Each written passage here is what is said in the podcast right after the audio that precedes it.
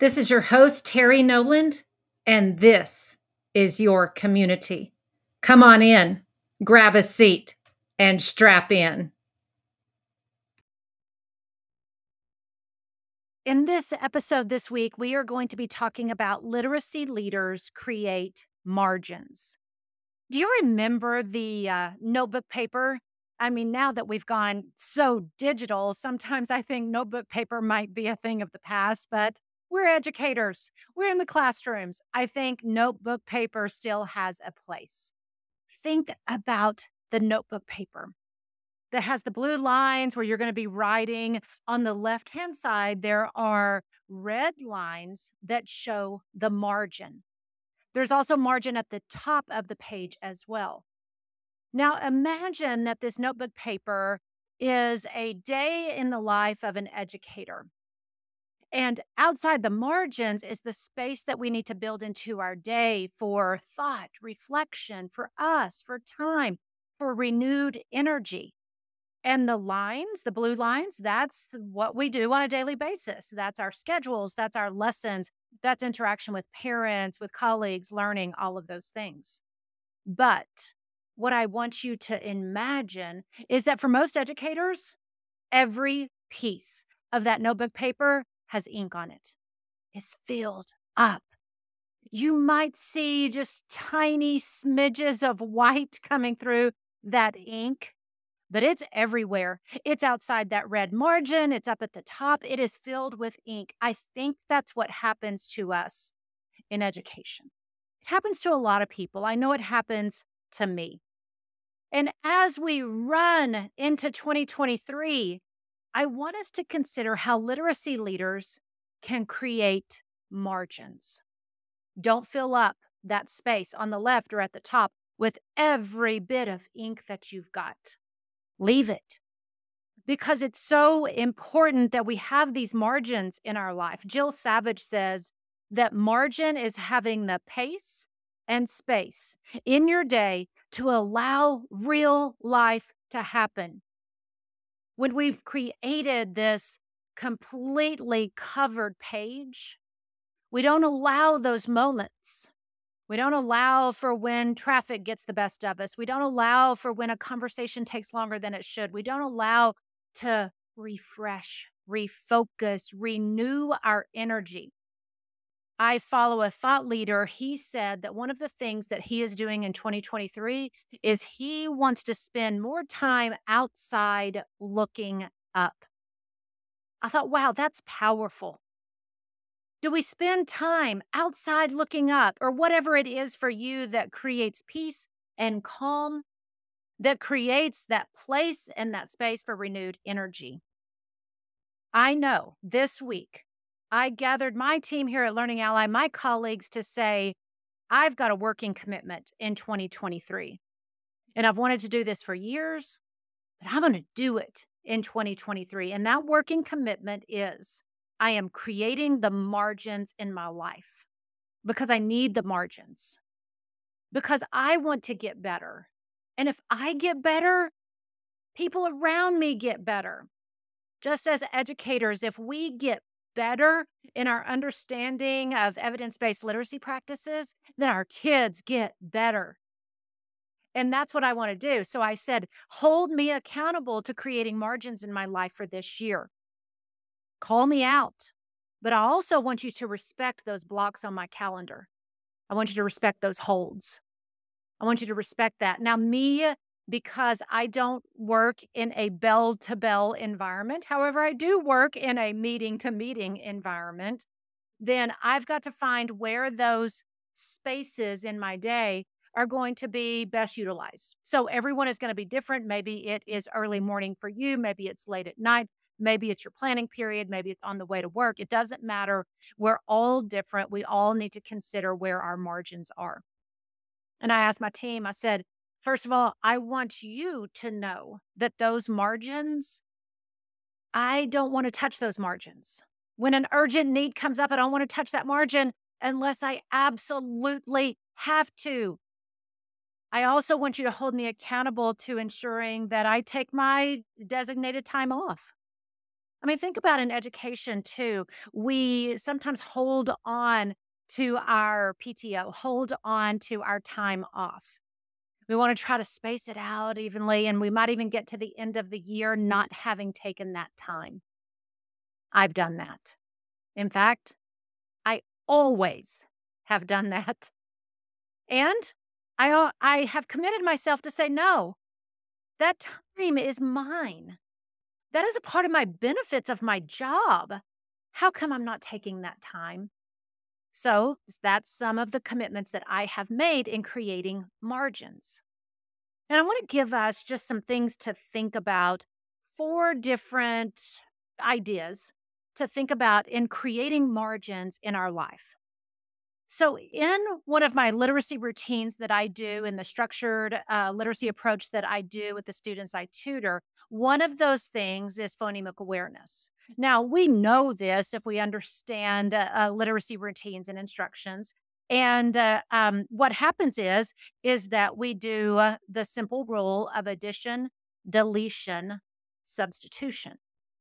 Del- uh, addition, deletion, substitution in our word. So you know how this goes. I've got the word cat, k, a, t. I want you to substitute in that final position, b. Now it is a, b. We know how that works. So I took that simple literacy routine of addition, uh, deletion, and substitution and said, let's apply that to how we can create margins in our life. Because I think what happens for most of us, and I say I think, but I should say I know. I know what happens for most of us is that we only do addition. We don't do deletion and substitution. And I know this to be true, especially in our schools and districts around the country that are moving towards an evidence-based approach to reading instruction, moving to the science of reading. And what's happening is, is, well, let's keep everything that we've already got. Let's keep all of the existing curriculums, assessments. Let's keep the schedule. Let's keep the systems the way they are. And we'll just add in the things that are missing. And now we've created this burden and this overwhelm. We've gone outside the red lines. We've filled the page with every bit of ink. And in fact, the ink is spilling over the page. It's going well beyond the page. And that, in my mind, is creating teacher confusion. It's creating teacher burnout. It's creating uh, teacher fatigue, all of these things, because that margin needs to be left open. So when we think about how to create margins in our life, I want us to consider there are times to add. Yes, I don't deny that. But there's also a moment to say, what are we going to delete? What are we going to get rid of? We have to get rid of something. We can't just keep piling on. We're in a pile on phase. We're in a shove in phase.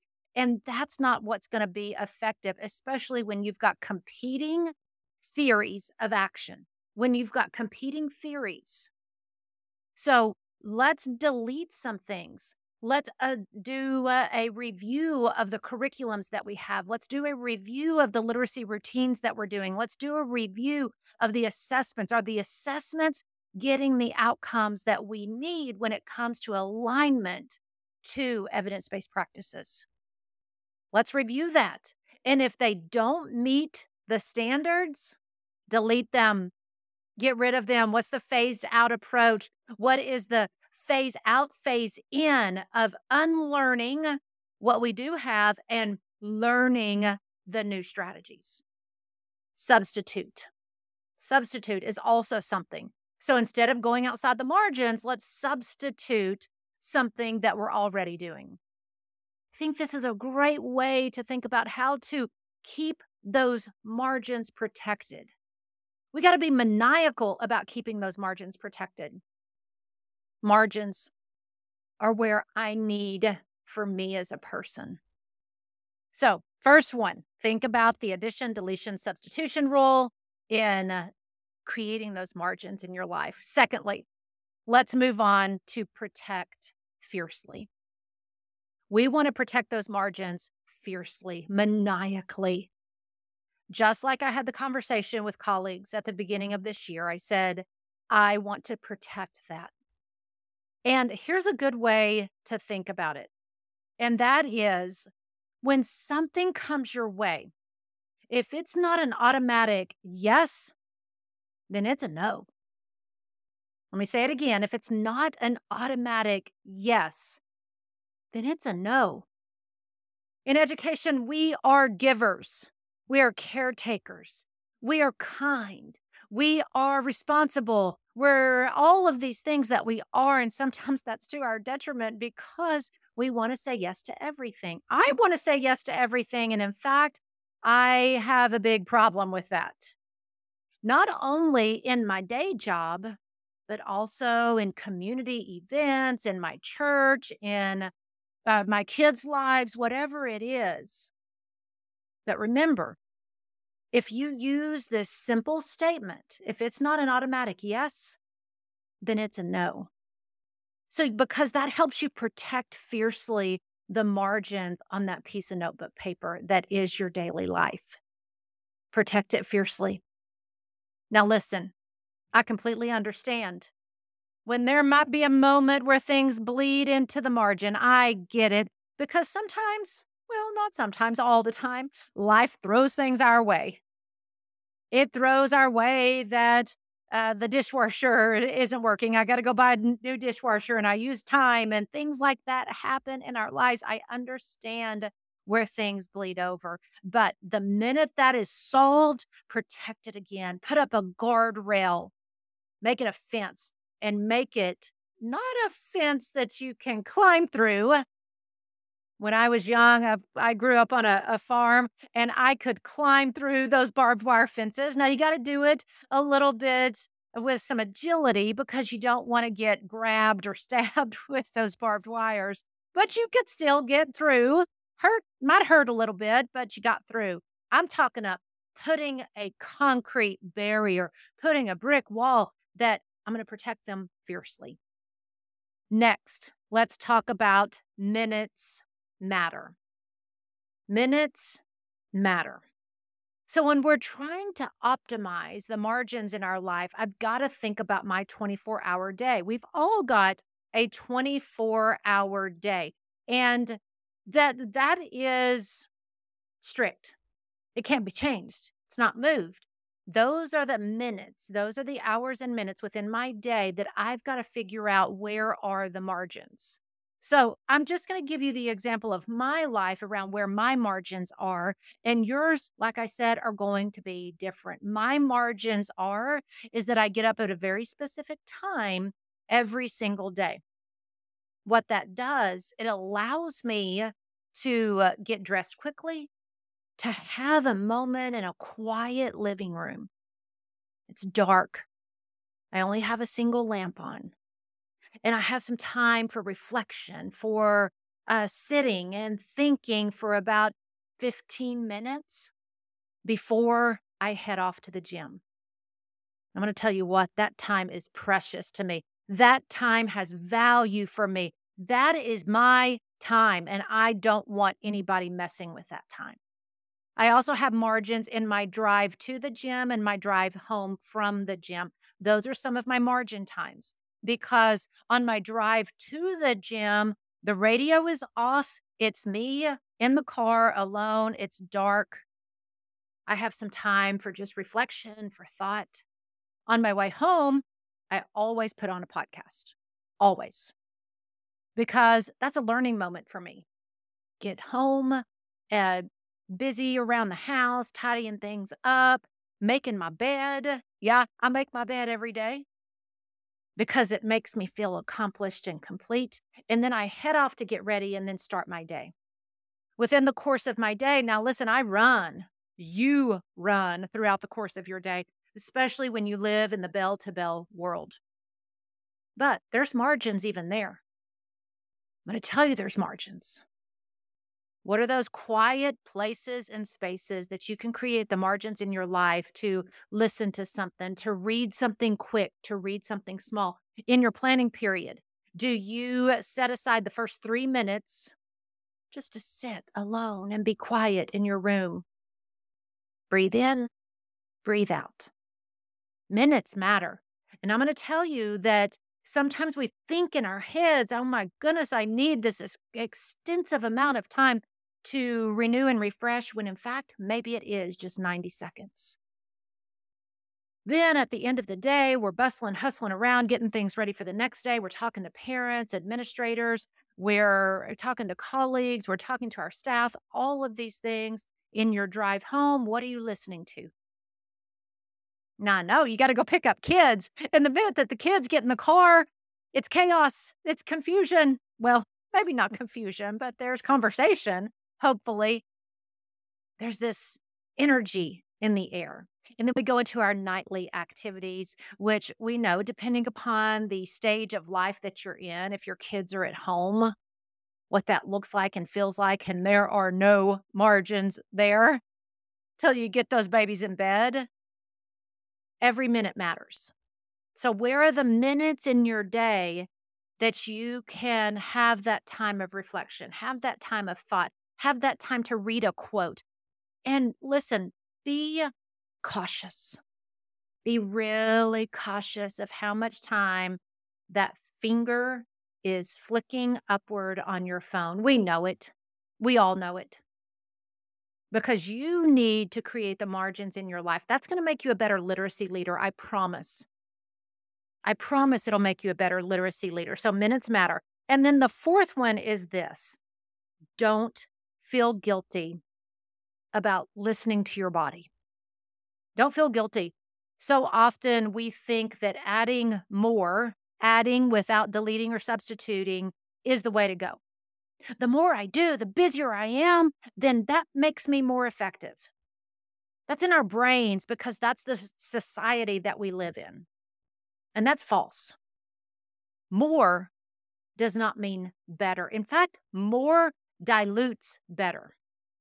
It dilutes better. So don't feel guilty about your margins. Don't feel guilty if your body says, go to bed at seven thirty.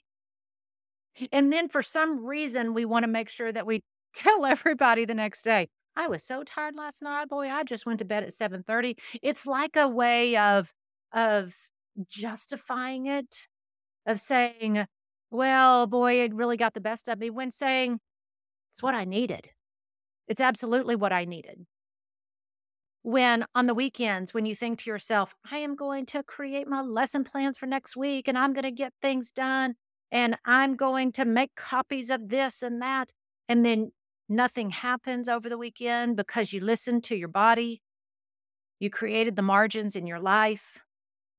And then for some reason, we got to go and we got to tell people, boy, I didn't do anything this weekend. You don't need to tell anybody. You need to be confident. You need to be comfortable in saying, I managed my margins this weekend, and I did a really good job of managing my margins. You know, something I want to think about too is in these margins, what What is it for? Why does it matter so much as literacy leaders? Literacy leaders out there, this is big work. It's daunting work. It's scary work. It's good work. It's rewarding work. And it takes a lot of mental energy, and it takes a lot of time, and it takes a lot of knowledge, and it takes a lot of grit and resiliency as I'm having conversations with people. It, it takes a lot of research. It takes a lot to be a literacy leader.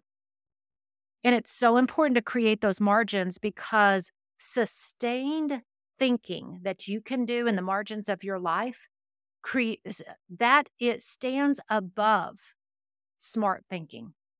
Sustained thinking will always supersede smart thinking. And we've got to remember that. Sustained thinking is what it's about. And those margins allow me to have those moments, those minutes for sustained thinking. It also allows time to grow me. I grow in those minutes. I grow in those margins so that I can be better prepared for all the ink that is on those blue lines. I want to leave you with a final quote from Henry David Thoreau. He said, "A broad margin of leisure is a beautiful thing in a man's life, just as in a book." Those of us that are literacy leaders, we know the importance of the margins in a book.